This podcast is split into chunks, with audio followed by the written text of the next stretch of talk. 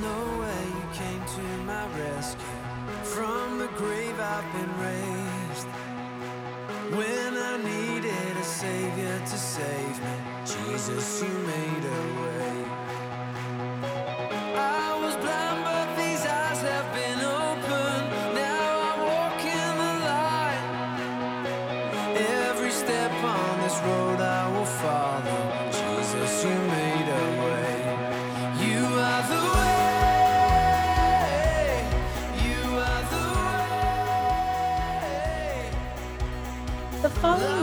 was recorded by The Way in Brea. Lead pastor Vaughn Jarrett has a heart for the people at The Way and a desire to reach the lost. The Way's production department prays this message is a blessing to you and that you find yourself closer to God through application. Light shining bright in the darkness. Jesus, you are the way. Oh, Jesus, the only way. Happy to be in God's house. It's a house of uh, change. We come to be changed. We come to be transformed. We don't just come to hang out. Somebody say amen. You know, uh, I thought it was interesting as, as Gary shared that even in the area of giving, he said that he would hear me preaching or teaching or compelling people to give, and he said he'd be ignoring me and ignoring God and, and not listening. And then I watch him up here compelling the rest of us to give, and it just reminds me that we come to change. You know, that to me, that wasn't a, a man regurgitating something he's heard somebody else say. That was a man that's been changed in that area, encouraging others to be changed in that area. Amen? So that's why I come to church. That's why I still come to church. I know that you guys listen to me preach, but uh, I'm receiving the word as well. And I know that there's areas where God still needs to change and shape and mold me. I want to encourage you guys to stick around long enough to see people change and then glorify God for seeing people change. You know, we heard Connie we heard Steve talk about what they're thankful for. I'm thankful that I go to a church where if you stick around long enough, you see lives changed. I'm thankful that if you stick around long enough, somebody will tell you, you've changed. Man, it's a special thing when somebody comes up to you and says, Man, you're different. Hey, sis, I remember what it was like when I first met you, and you're different. Hey, brother, I remember the first men's discipleship that we went to, and you're different. So uh, I think it's fitting for the message that I'm going to share with you guys. If you have your Bibles, open up to uh, Matthew chapter 9. We're still in our series. Uh, the king and the cross, the cross and the king, looking through the uh, Gospel of Matthew at Jesus and looking at the kingdom, looking at the cross. Um, I'm going to read from Matthew chapter 9, verse 35 through verse 38, the end of the chapter here as we get started. It says that Jesus went about all the cities and villages, teaching in their synagogues, preaching the gospel of the kingdom and healing every sickness and every disease among the people. But when he saw the multitudes, he was moved with compassion for them. Say compassion. Compassion. Because they were weary and scattered like sheep having no shepherd. Then he said to his disciples, The harvest truly is plentiful, but the laborers are few. Therefore, pray to the Lord of the harvest to send out laborers into his harvest. Amen. Of the message this morning is the gospel of the kingdom. The gospel of the kingdom. We're going to have a lot to talk about. We're going to be challenged, hopefully, this morning. I, I pray that you'd also be encouraged. It says in verse 35 here of chapter 9 that Jesus went into the cities, Jesus went into the communities, he went into the local churches, the synagogues, and it says that he was preaching the gospel of the kingdom and healing every sickness and every disease among the people. When we begin to look at what is it that Jesus came to do, what is it that Jesus was doing when he was here on the earth, he was preaching the gospel of the kingdom. Verse 36 says that when he saw the people, he was moved with compassion. The people were weary, the people were scattered. How does God want to see you and I? He wants to see us strong, not weary. Somebody say amen. amen. When you come into the church, are you strong? Are you energized? Are you excited? Are you happy about life? Are you blessed? Or are you weary? Jesus says that he would go into the cities, into the communities, into the churches, and he was heartbroken because everybody was broken and weary and tired. He says, I got to do something about this. He was moved with compassion. He says that they were scattered rather than united. When you look at your life within the church, when you look at your life with other believers, I love that, that May said, we didn't want to come back down. We wanted to be together. We wanted to hang out. We wanted to stay upstairs in the game room. Are you united that way with other brothers and sisters in Christ where you can't, you can't go long periods of time being away from them? Amen. Being scattered, being divided, being isolated. Jesus says that when he saw that, he was heartbroken and he was moved with compassion. He connected that to them being like sheep without a shepherd, being disconnected. So he's preaching this gospel of the kingdom, he's healing people, but at the same time, he's heartbroken over their current condition, what it looks like when he looks at their lives. So when you look at the Lord, he had this purpose, right? There's something that he came to do. He wanted to preach this message. He wanted to prepare people for the coming kingdom. But then there was also something that he couldn't stop himself from doing, which was changing people's lives and blessing them. I think that uh, kingdoms are a reflection of the heart and the desires of their king. They're a reflection of his character, right? So you can look at any country, any kingdom, and they look like their presidents or they look like their king. They look like whoever's in authority. What that person desires is what the country looks like. how that person looks at women is how the whole nation is going to look at women. How that person may look at race is how you're going to see how many people in that nation look at race. So if we call ourselves Christians, sons and daughters of the king, we should be a reflection of the king. Somebody say amen. amen. But are we? Jesus comes into a place to declare the kingdom, but he can't come into that place and he can't come into a life without changing it, right? He's, he's here to preach this gospel of the kingdom, and then he looks around at all the people. He's like, man, but you don't look like people of the kingdom. You look broken and weary and tired and isolated, but I'm your king. I'm not broken. I'm not weary. I'm not tired, and I'm definitely not isolated. I'm united and connected to my people. He says, I got to change you to prepare you for the kingdom. How many of us call ourselves sons and daughters of the king, but we don't look like citizens of the kingdom? We don't live like citizens of the kingdom. I think Jesus wants to talk about the kingdom, but his character and the character of the kingdom won't allow him to ignore the needs of his subjects.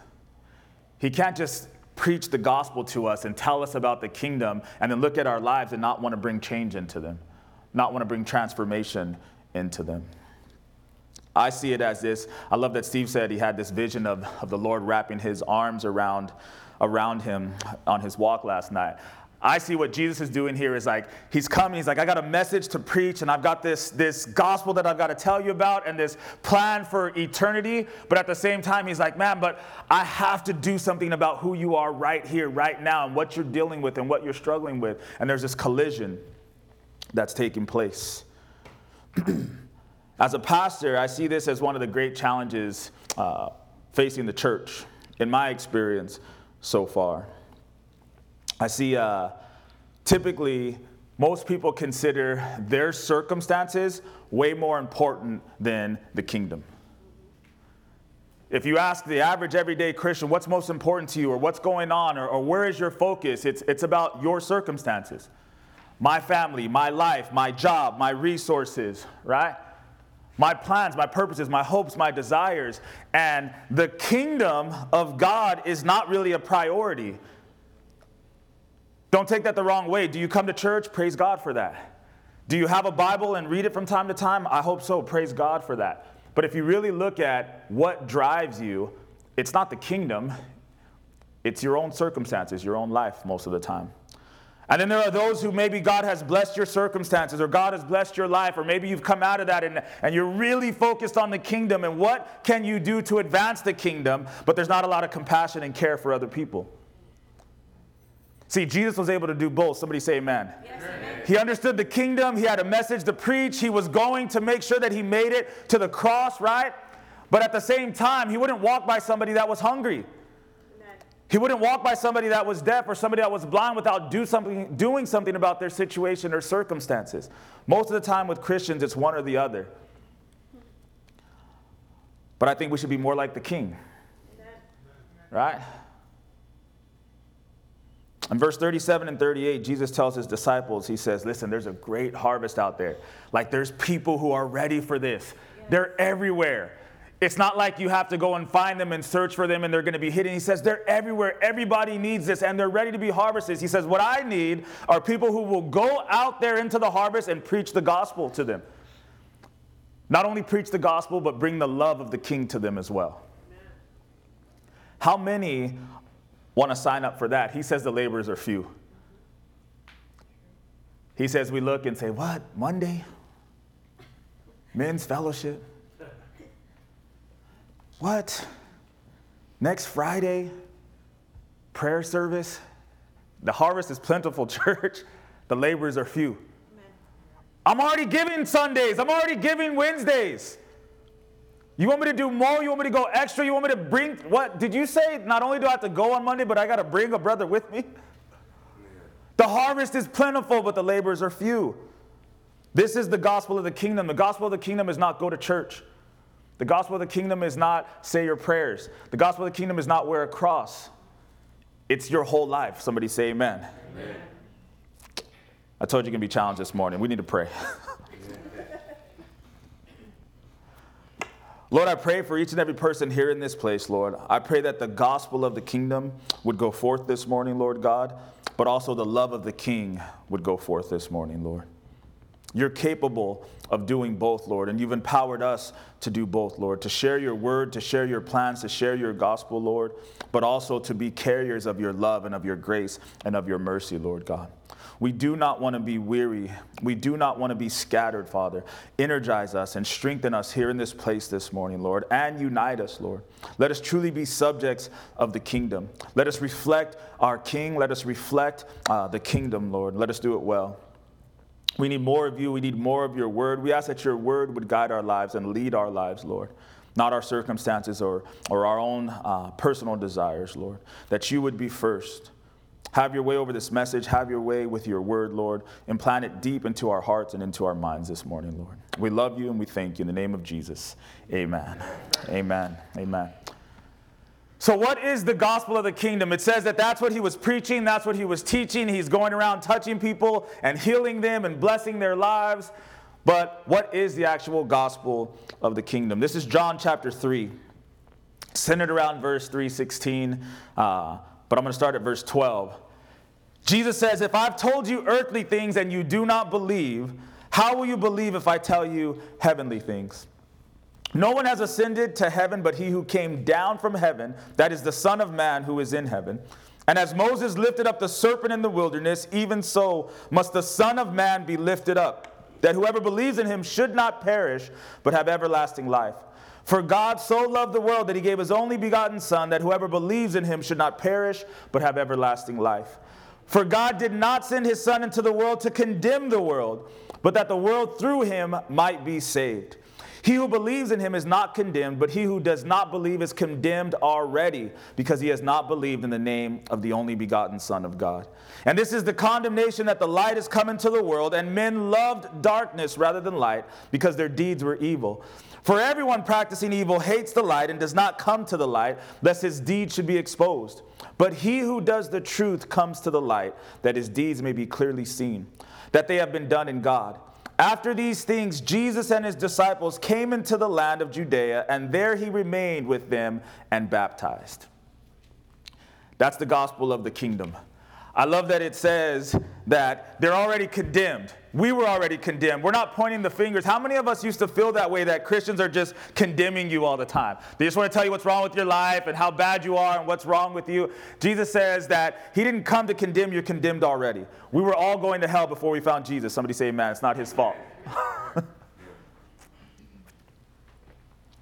I think right here we get a framework of the gospel of the kingdom in a compact few verses, 10 verses there in John chapter 3, we get all the major points. It says that he came out of heaven and he came down to earth. It says that he died that we would have life, that if we believe in him, we have eternal life, that everybody is already condemned. And then it says at the end of that whole story, right, that Jesus began to preach this and then people are getting baptized. You know, watching Erica get baptized the other day, being a part of that was special. The people who have been baptized here in this church in the past, I was thinking about in preparing for this message that I love baptisms. I want to see more people get baptized. If you feel like you're ready to go all in with Jesus, you need to get baptized. You can go through the course afterwards. Amen. Jesus says this. He's telling everybody what it takes to get saved, and he says that he goes to this place and he starts baptizing people. It shows that this understanding that their lives have been changed, that Jesus has saved them. Starts with sin, leads to salvation, ends with baptism. Amen. Having a good understanding of that framework of the gospel of the kingdom, I think it'll help you understand what Jesus is trying to tell us uh, in this next chapter this morning. I want to share a picture with you guys. Ray, can you put that first picture up from, from the movie?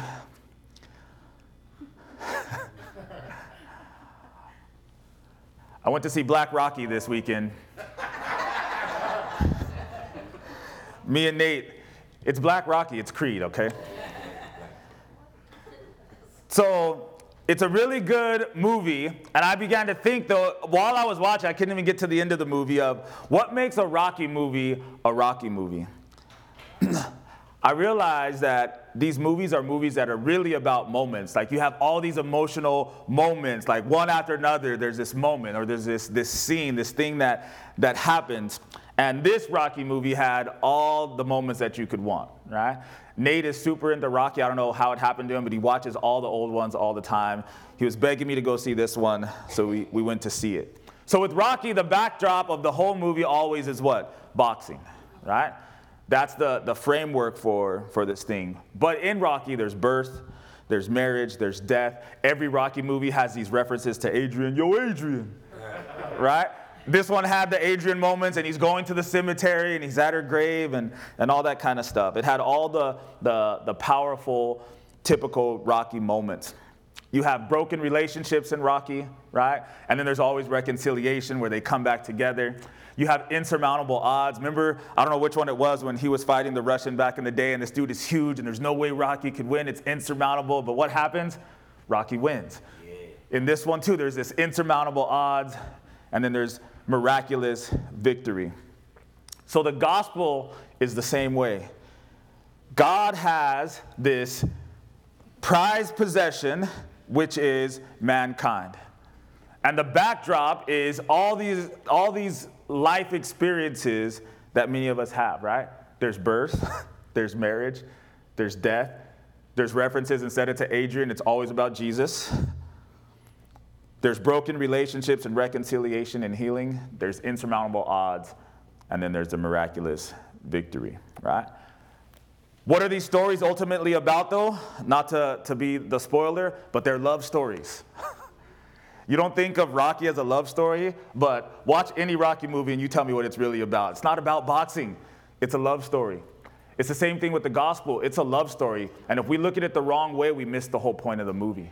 We miss the whole point of the story, right? You get into chapters like what we're looking at today, the gospel of the kingdom. And if you forget it's a love story, it becomes harsh. It becomes maybe for some of us too much to bear, too much to handle. But I hope that doesn't happen to you this morning. We're going to look at the love story of the gospel of the kingdom. Chapter 10, flip over not too far. I'm going to read through chapter 10, but I want you to keep that in mind that it's a love story. And Jesus is explaining what this gospel of the kingdom is about that he's preaching. Says that he called his 12 disciples to him, and he gave them power over unclean spirits to cast them out and to heal all kinds of sickness and all kinds of disease. The names of the 12 apostles are these First, Simon, who is called Peter, Andrew, his brother, James, the son of Zebedee, and John, his brother, Philip and Bartholomew, Thomas and Matthew, the tax collector, James, the son of Alphaeus, and Lebbaeus, whose surname was Thaddaeus, Simon the Canaanite, and Judas Iscariot, who also betrayed him. These 12 Jesus sent out and commanded them, saying, Do not go into the way of the Gentiles, and do not enter a city of the Samaritans, but go rather to the lost sheep of the house of Israel. And as you go, preach, saying, The kingdom of heaven is at hand. Heal the sick, cleanse the lepers, raise the dead, cast out demons. Freely you have received, so freely give. Provide neither gold nor silver nor copper in your money belts, nor bag for your journey, nor two tunics, nor sandals nor staffs for worker, for a worker is worthy of his food. Now whatever city or town you enter, inquire of it, in it who is worthy, and stay there till you go out. And when you go into a household, greet it. If the household is worthy, let your peace come upon it. But if it's not worthy, let your peace return to you. And whoever will not receive you nor, he, nor hear your words, when you depart from that house or city, shake off the dust from your feet. And assuredly I say to you, it will be more tolerable for the land of Sodom and Gomorrah in the day of judgment than for that city. Behold, I send you out as sheep in the midst of wolves. Therefore, be wise as serpents and harmless as doves. But beware of men, for they will deliver you up to councils and scourge you in their synagogues. You'll be brought before governors and kings for my sake, as a testimony to them and to the Gentiles. But when they deliver you up, do not worry about how or what you should speak, for it'll be given to you in that hour what you should speak. For it's not you who speak, but the Spirit of your Father who speaks in you. Now, father, or excuse me, now brother will deliver up brother to death, and a father his child, and children will rise up against parents and cause them to be put to death. And you will be hated by all for my name's sake. But he who endures to the end will be saved. When they persecute you in this city, flee to another. For assuredly I say to you, you will not have gone through the cities of Israel before the Son of Man comes. A disciple is not above his teacher, nor a servant above his master. It is enough for a disciple that he be like his teacher and a servant like his master. If they've called the master of the house Beelzebub, how much more will they call those of his household? Therefore, do not fear them, for there is nothing covered that will not be revealed, and hidden that will not be known. Whatever I tell you in the dark, speak in the light. And what you hear in the ear, preach on the housetops. And do not fear those who kill the body, but cannot kill the soul, but rather fear him who is able to destroy both soul and body in hell. Are not two sparrows sold for a copper coin? And not one of them falls to the ground apart from your Father's will. But the very hairs of your head are all numbered. Do not fear, therefore, you are of more value than many sparrows.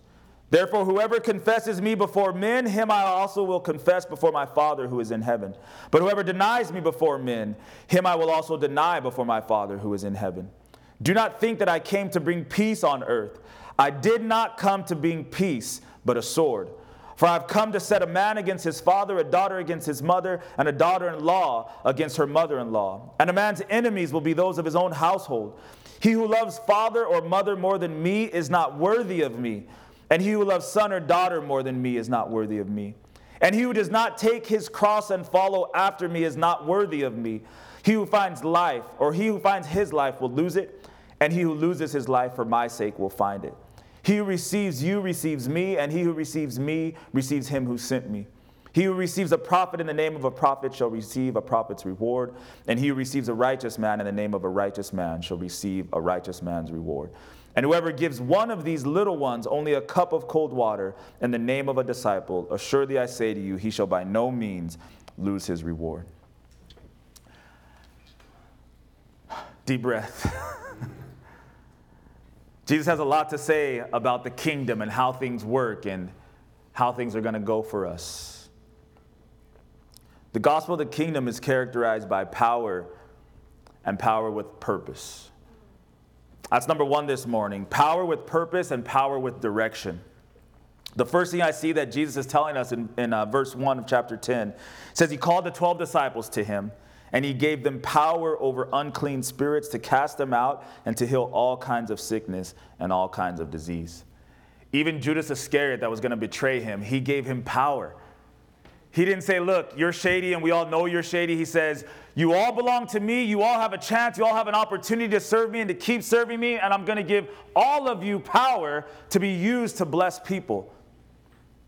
Last week, Raymond preached and he told us about the authority of Jesus and the power of Jesus. This week, when you talk about the kingdom, Jesus says this Not only do I have power and I have authority, but every servant of mine will have power and have authority. Amen. Think about that as a citizen of the kingdom of heaven. Jesus says, Listen, I call my disciples to me and then I give them power and authority. He's not just a dictator that rules with the, as the only one with power, the only one with authority, he says, All who belong to me, I give you power and I give you authority.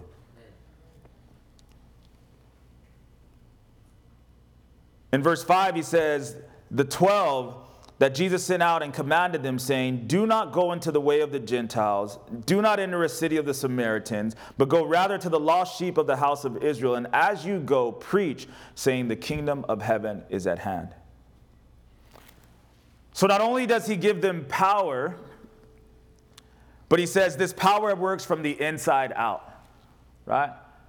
He doesn't say, you know, take this power and do whatever you want with it, go wherever you want. He says, no, start at home. Start with the children of Israel. Eventually, we'll go to the ends of the earth. We'll see the Samaritans, we'll see the Gentiles, but we're going to start from the inside and work our way out to others.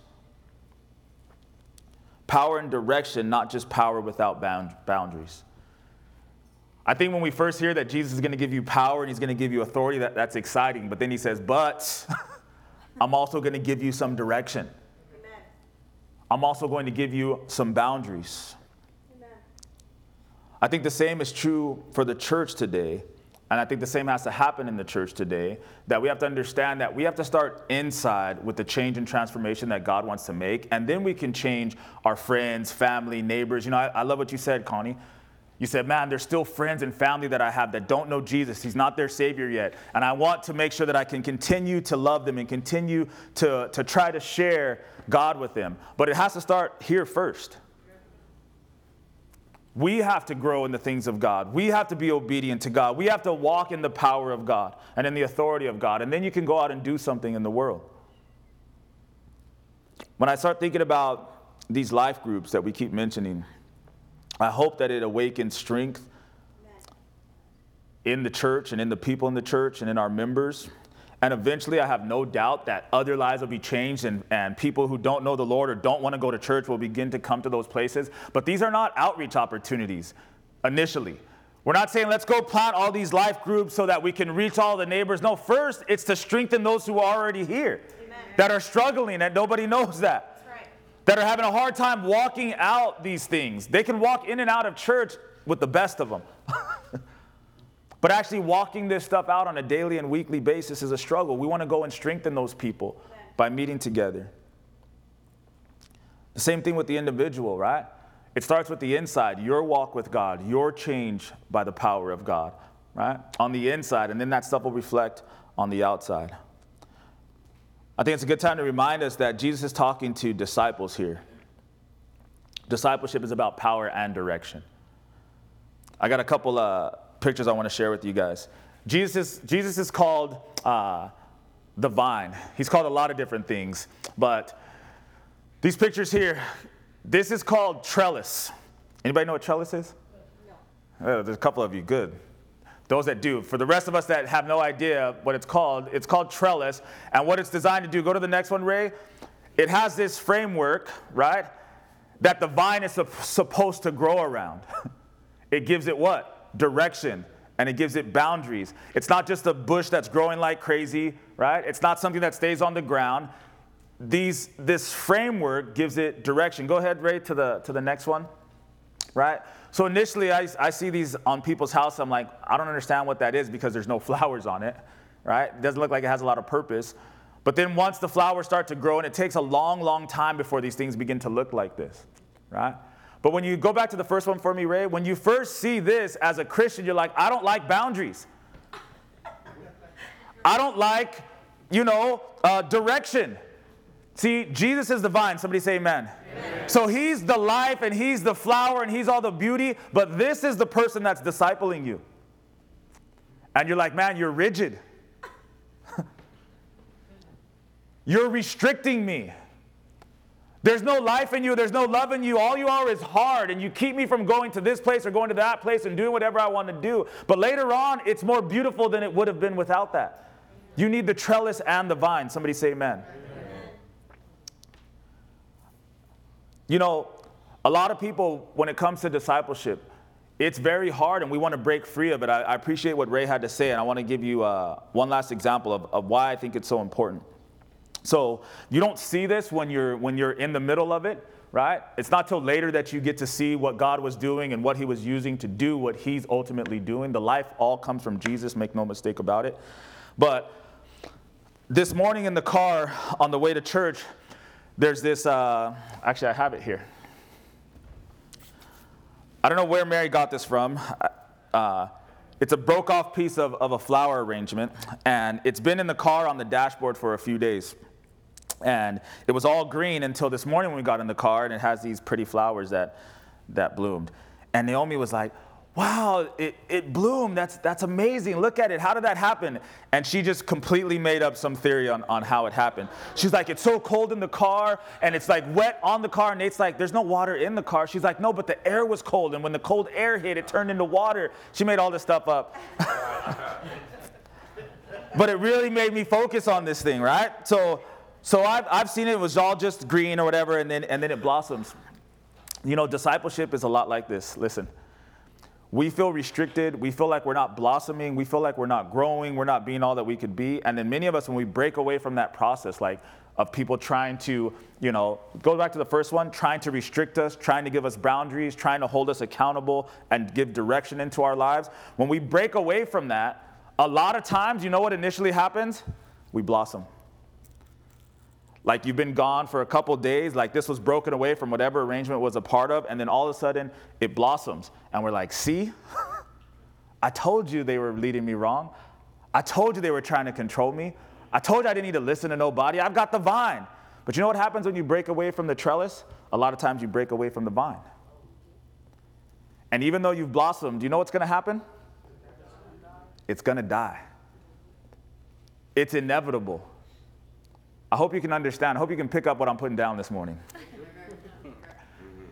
The life comes from God. Make no mistake about it. He is the vine. Without him, there's no vine, there's no flower, there's no nothing, there's no life whatsoever. You know why? The only one, Aaron's rod that, that budded, that's in the, uh, in the Ark of the Covenant, because he's the only one where life is within himself. He doesn't have to be connected to anything. Otherwise, we have to be connected to him to have any kind of life. But I've seen so many people who have, who have broken away from the trellis, and initially it's like, oh man, we're so fruitful and God is moving and we're blossoming. But then death follows that. Because you need both you need the trellis and the vine. It looks rigid at first. But I love what Jesus is saying here. He's saying, listen, I'm giving you power, I'm giving you authority, but then I'm also going to give you direction on how to use that power and how to use that authority. And he says, if you listen to me, life will continue to blossom. So that's number one. Part of that still, excuse me. Verse 8, I think Jesus establishes that principle, and then he tells his disciples, Heal the sick, cleanse the lepers, raise the dead, cast out demons. Freely you have received, so freely give. Right?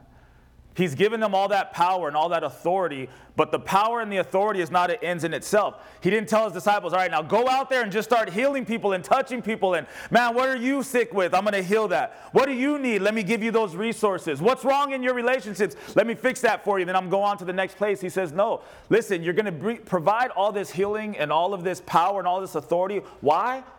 So that you can tell them the message of the gospel and they'll listen to it. Not just so we can have better lives. Somebody say amen. The gospel of the kingdom is not a prosperity gospel. It's not about having a better life. It's not about winning every game. It's not about fixing every relationship. It's not about having the best of everything there is out there. It, has nothing really to do with any of that. The gospel of the kingdom is look at the power and the authority of God so that when he tells you there is eternity and how to get there, you'll listen. But what do we typically offer when we go out into the world? We say, man, Jesus will make your life better. Come to church with me. Wrong. That might happen, but it might not. There's a whole bunch of people. We just studied Hebrews chapter 11, and it says they all died horrible deaths and they didn't get any of the promises. Because that's part of the gospel of the kingdom. We need the whole story. Somebody say amen. All these miracles, Jesus has power and authority over the storms, over ailments and sickness, right? Over the enemy, over death, over sin. But every miracle that he did, it, it, had a purpose in it. It wasn't just for the sake of doing a miracle, there was something he wanted to show and something he wanted to teach. I think when we look at our lives, we think that God's not quite as miraculous, but I think he is. If you look at your marriages, if you look at your families, if you look at the fact that you have a job, that you could get here, that you have clothes, that you have resources, right? I think those are all miracles of God still happening today, but we should also be looking for the greater purpose in those things. He says, freely you've received, so freely give to others. So, power, authority, direction as well. Number two, subjects provide for the servants and the services in the kingdom. Subjects provide for the servants and the services in the kingdom. Verse 9 Jesus tells the disciples when he gets ready to send them out, he says, Provide neither gold nor silver nor copper in your money belts, nor bag for your journey, nor two tunics, nor sandals nor staffs, for a worker is worthy of his food. Whatever city or town you enter, inquire in it who is worthy, and stay there till you go out.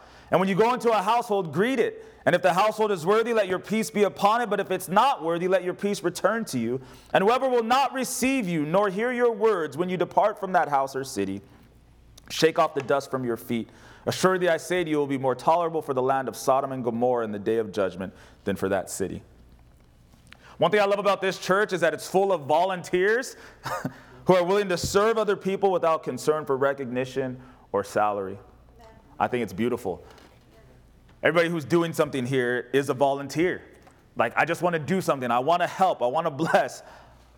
I don't need to have uh, recognition. I don't have to be told, you know, thank you or look at so and so. We just do it. I hope that as the pastor, people know that I'm uh, definitely willing to work and provide for my family and to invest into this ministry. I'm just like everybody else. I'm a part of this church, uh, not just the pastor of this church. However, one of the biggest fears that we have as we move away from our Wednesday night services next year uh, that keeps coming up is hey, do you think giving's going to go down? Think about it. You're only going to be here on Sundays, not Wednesdays.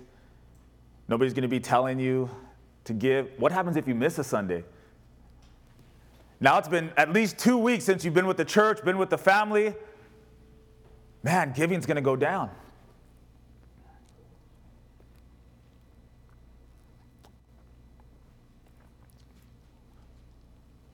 Obviously, we're not so afraid that we're going to choose not to do what God tells us that we need to do, right?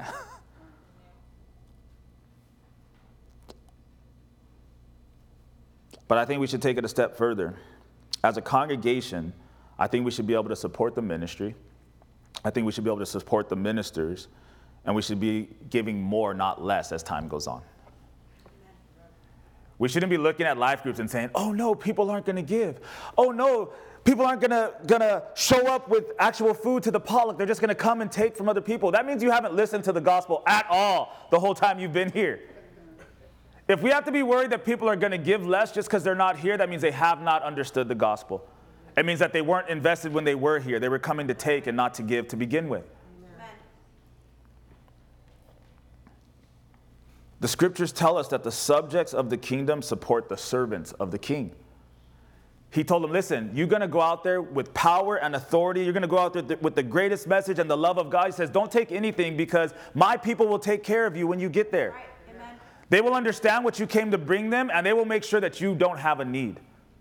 Why not us? Why do we look at other churches and say, why do they own buildings and why do they have pastors and leaders who are full time? But why not us? Is there something better about their gospel? Is there something better about their God? Is there something better about their people?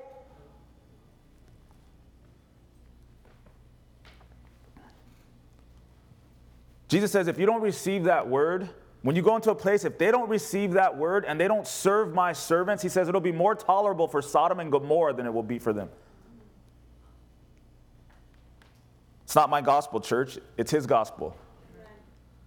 And it ain't hate. You guys know I got nothing but love for you. I've been here for 10 years and I'm going to stay here no matter what happens. But the gospel is the gospel. Do we want to live the gospel? You heard Gary say it. I can listen to my mom who tells me, just give what's in your heart or give what you can afford. Or I can listen to God who says, the tenth is holy and it belongs to me. And on top of that, you should have an offering ready when you come into my house.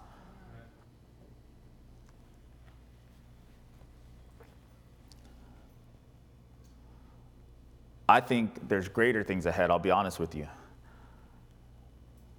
I'm not really scared. When I say that it's a fear, it's just the reality that one of the another reason why I don't deal with the finances in this church. When I look around, I don't see little little dollar signs over your head, right? Oh, that person has a big one. They give a lot. that person is in the negative. There's just a minus sign right there. They don't ever give.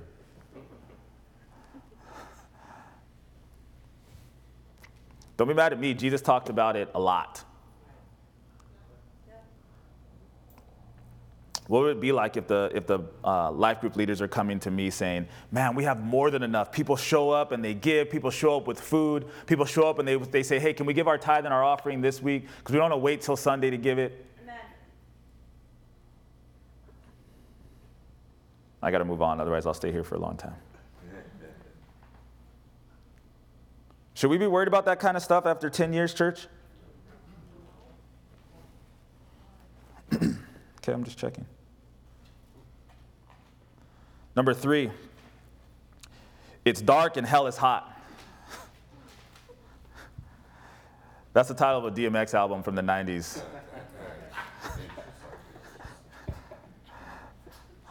but it is exactly what I thought about when I read this uh, middle portion of, of our scriptures this morning from verse 16. I'm trying to get my, uh, there it goes, to move for us here.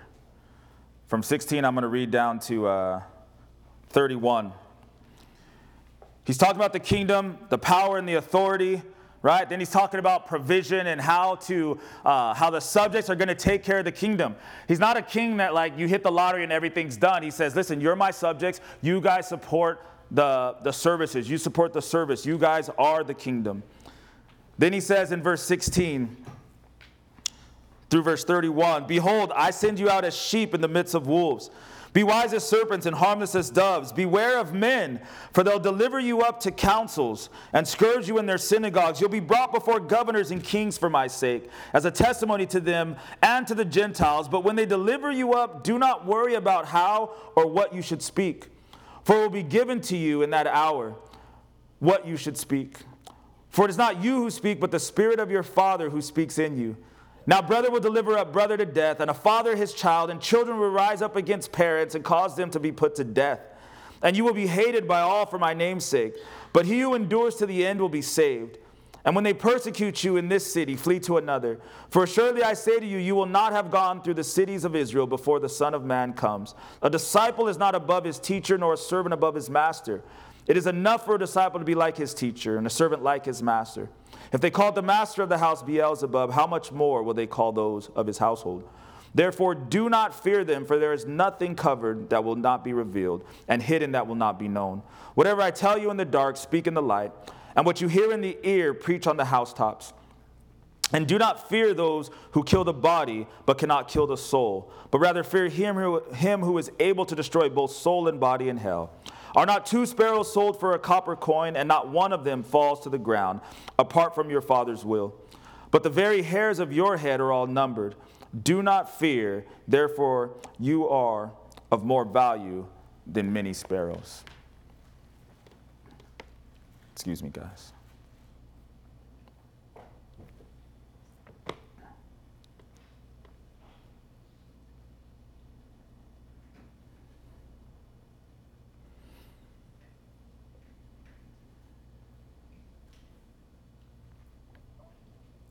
Jesus says, I send you out into the harvest, but you're like sheep amongst wolves. What a leader. Your family your friends are going to betray you. The people you depend on the most are going to walk out on you. You're going to find yourself in desperate situations, and I'm not going to fix them all for you. He says, just trust me. My spirit will live inside of you. I'll give you peace. I will also give you the words to say when you find yourself in these situations. He says, Don't be afraid, just let your light shine. He didn't say these exact words, but I feel like he's saying, I know it's dark and hell is hot, but I'm with you. It's dark, but you have the light. It's like hell out there, but you'll be able to quench the fiery darts of the enemy Amen. with the love of God.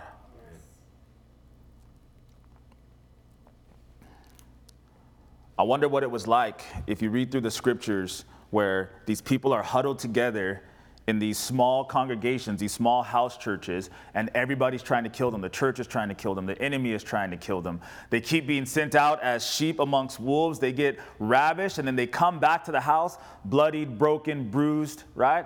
And what do they do when they get there? The people who are in the house, they heal them up. Amen. They tend to all their wounds. They love on them and encourage them that they've done the right thing. And then you know what they do? They send them right back out.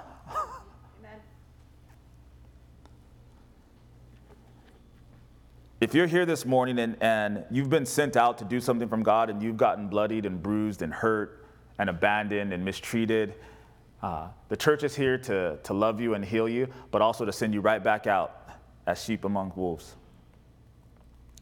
They were supporting the ministry. They were sending the ministry, uh, the ministers out, the apostles out. They were praying people out of prison.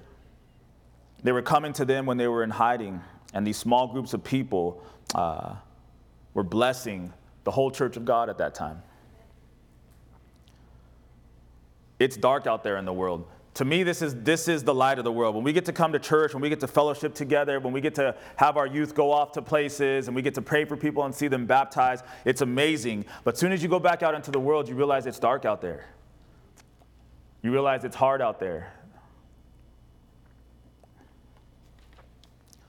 But this is the gospel of the kingdom. The story's not over yet. The last one this morning is one king and one kingdom. Jesus says this If you confess, confess me before men, I will confess you before my Father who is in heaven. Whoever denies me before men, I'll deny before my Father in heaven. Do not think that I came to bring peace on earth. I did not come to bring peace, but a sword. I've come to set a man against his father, a daughter against her mother, a daughter in law against her mother in law, and a man's enemies will be those of his own household. He who loves father or mother more than me is not worthy of me, and he who loves son or daughter more than me is not worthy of me. And he who does not take his cross and follow after me is not worthy of me. He who finds his life will lose it, and he who loses his life for my sake will find it. Jesus says there's one king and one kingdom. You don't get to choose multiple kings, multiple kingdoms. You can't have yours and mine. He said, It's me and nothing else, or everything else besides me. He says you have to make a choice. We have to be willing to give up everything and everyone for the king and for entrance into the kingdom. Amen. He promises that whatever we lose, we, will, it'll be far outweighed by what we gain, but he's not naive and he doesn't try to sugarcoat it. He says, but it still costs you everything. How much you love those kids? Me first. How much you love your spouse? Me first. How much you love your family and your friends? me first. He says, if you don't take up your cross and follow him, you're not worthy of him. These are like strong, harsh words. Somebody say amen. amen. And we don't like to hear them. We don't like to speak them to people, but we need to tell the truth. Amen. And we have to be willing to lose everything if we're going to gain Christ.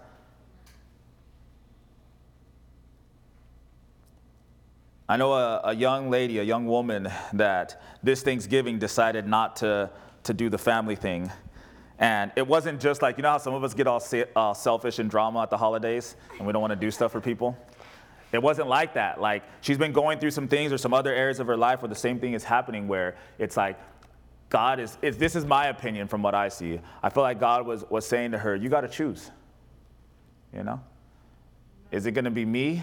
Am I going to rule? Am I going to be the king? Me and my kingdom? Or is it going to be you and yours and your family and what you've always done? Or are you going to separate yourself? Are you going to make a decision? And I was really proud of, of her for, for making that decision multiple times, but specifically this time over Thanksgiving, just saying, you know what, I don't want to be there. This isn't the year for me. This isn't the season for me. This is the time where I'm making clear lines that, that uh, Jesus is my king.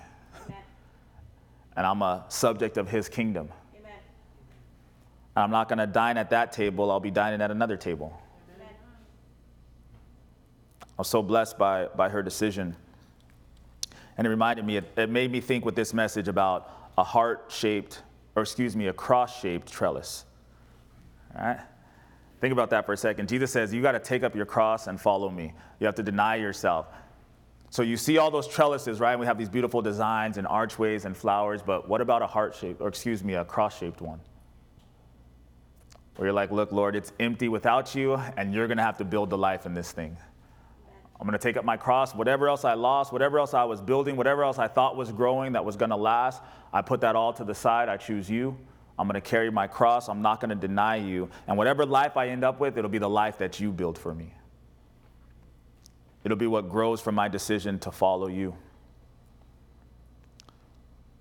So, the gospel of the kingdom is a love story. Isaiah, why don't you come? In a second, here, we're going to have worship, we're going to have prayer, we're going to have some communion. But this love story of the gospel of the kingdom is characterized by power, purpose, and direction, just like our King Jesus is. As subjects of this kingdom, are you characterized by the power of God? Are you focused on the purpose of God? Are you uh, overflowing with the love of God? Is that what people see in you? Is that what people feel from you? Is that what people hear from you?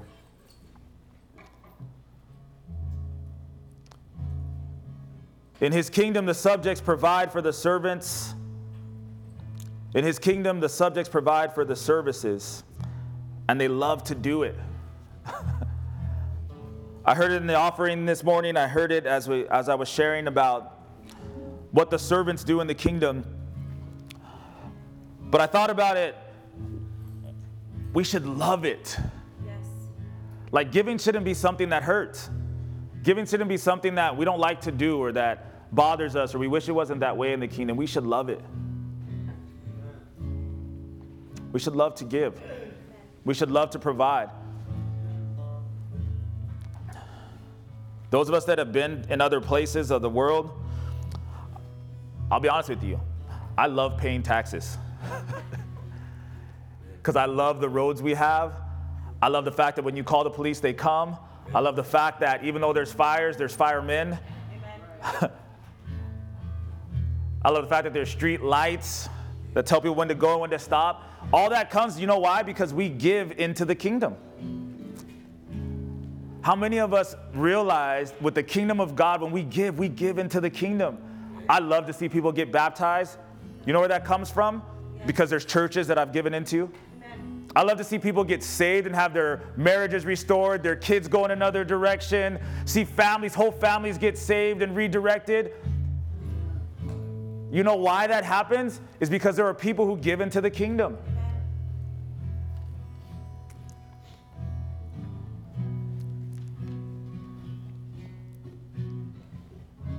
The kingdom is expanding, it's accepting immigrants.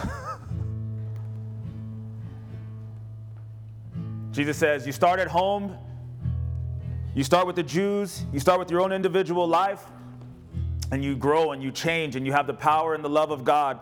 Just change your life, but then it expands.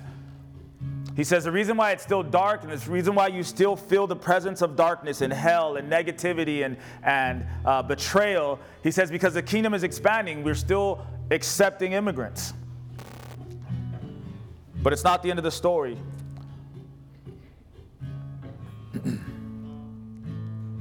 He says, Don't be discouraged, keep going. And then finally, in this love story, he says, There's only one king and one kingdom. This one's going to remain to the end, it's going to outlast all others. All other kingdoms are going to fall and fade, but his is going to endure.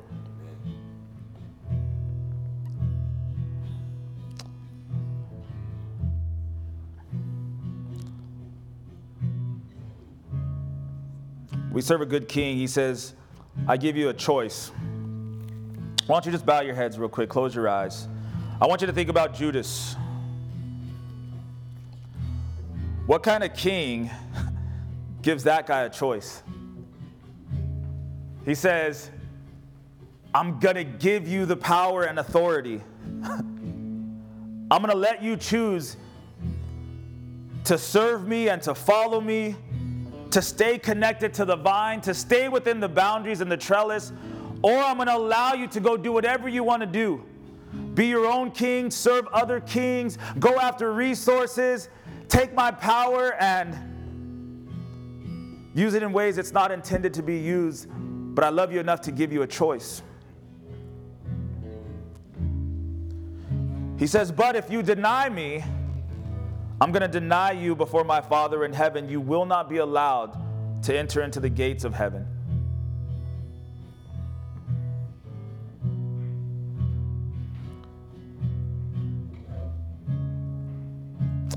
If you're here this morning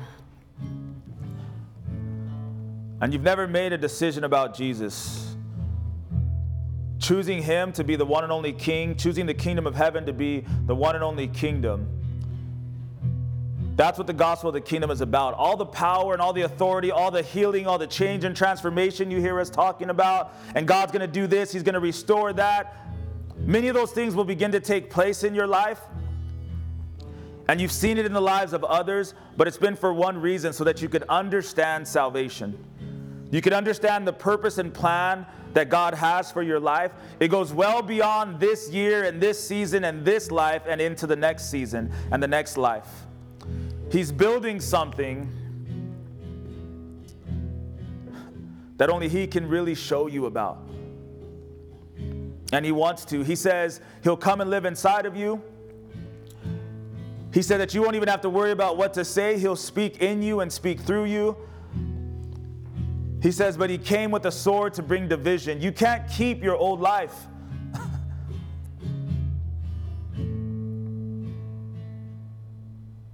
Even if you end up at odds with family and friends, parents and kids, spouses, he says you still have to choose if it's going to be me or yourself or others. So if you've never done that, I want to give you a chance. If you want to choose him today, would you just raise your hand? Heads are bowed, eyes are closed. The gospel of the kingdom says there's no other options. It's him or it's it's ultimate death. Hallelujah, Lord. For everybody else, I want to talk to the subjects of the kingdom. If you're here and you're already saved, I'm going to open the altar. We're going to open communion. But here's the ones that I want to pray for. I'll ask the prayer team to come and pray with you as well. If you're a subject of the kingdom, and you want a greater understanding of the gospel of the kingdom, we want to pray for you. If you're a subject of the kingdom and you want to be moved with compassion like the king, where you can't walk by somebody in need, you can't overlook other people who are struggling, we want to pray for you. If you're a subject of the kingdom and you want to be characterized by the power of God, the same way that he said to his disciples, I give you power, I give you authority to do these things. You know, power under restraint is meekness. But being weak because you don't understand the power of God, that's not meekness and that's not humility. That's a lack of understanding. If you want understanding, if you want the power of God, we want to pray for you this morning that you would wield it the way that He would have you to with direction. And then finally, those who are subjects of the kingdom, but you want prayer to have joy and honor to provide for the servants and to provide for the services. We want to pray for you. Lord, we thank you this morning that you preached the gospel of the kingdom, that it was more than just power, it was more than just healing, it was more than just a better life, Lord. It was an understanding of eternity, it was an understanding of salvation. We thank you that you set the boundaries. We thank you that you've given us the process and the plan, Lord, and the direction. This morning, I ask that you would meet your sons, that you would meet your daughters, Lord God. That we would understand what it means to be subjects of that kingdom, to walk in your authority, to walk in your power, to be given direction and to be given boundaries, Lord God. I pray that we would stay connected to the vine, Lord God but that we would also value the trellis. I ask that you would just right now, in this moment and in this season, impart joy in the area of giving, Lord God. Giving for the work of the kingdom, giving for the servants of the kingdom, Lord God. Mm. That we wouldn't wait till next year, Lord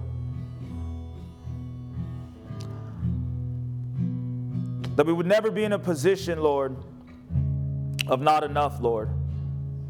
You've given us more than enough. You've given us all that you had, Lord. Let us be like you and give all that we have, Lord. You'll meet our needs. You'll continue to provide for us, Lord. You're a good King. Have your way, Lord. We ask that you would bless this time of communion, Lord, that we would remember your body broken for us, your blood spilled for us, Lord, that we could enter into this kingdom. Have your way with your people, with your sons and daughters. In Jesus' name, amen. Amen, amen. Altars are open, communion is open, prayer is available. If you need prayer, somebody will pray with you. You can tell them what your need is this morning. Hallelujah, Lord.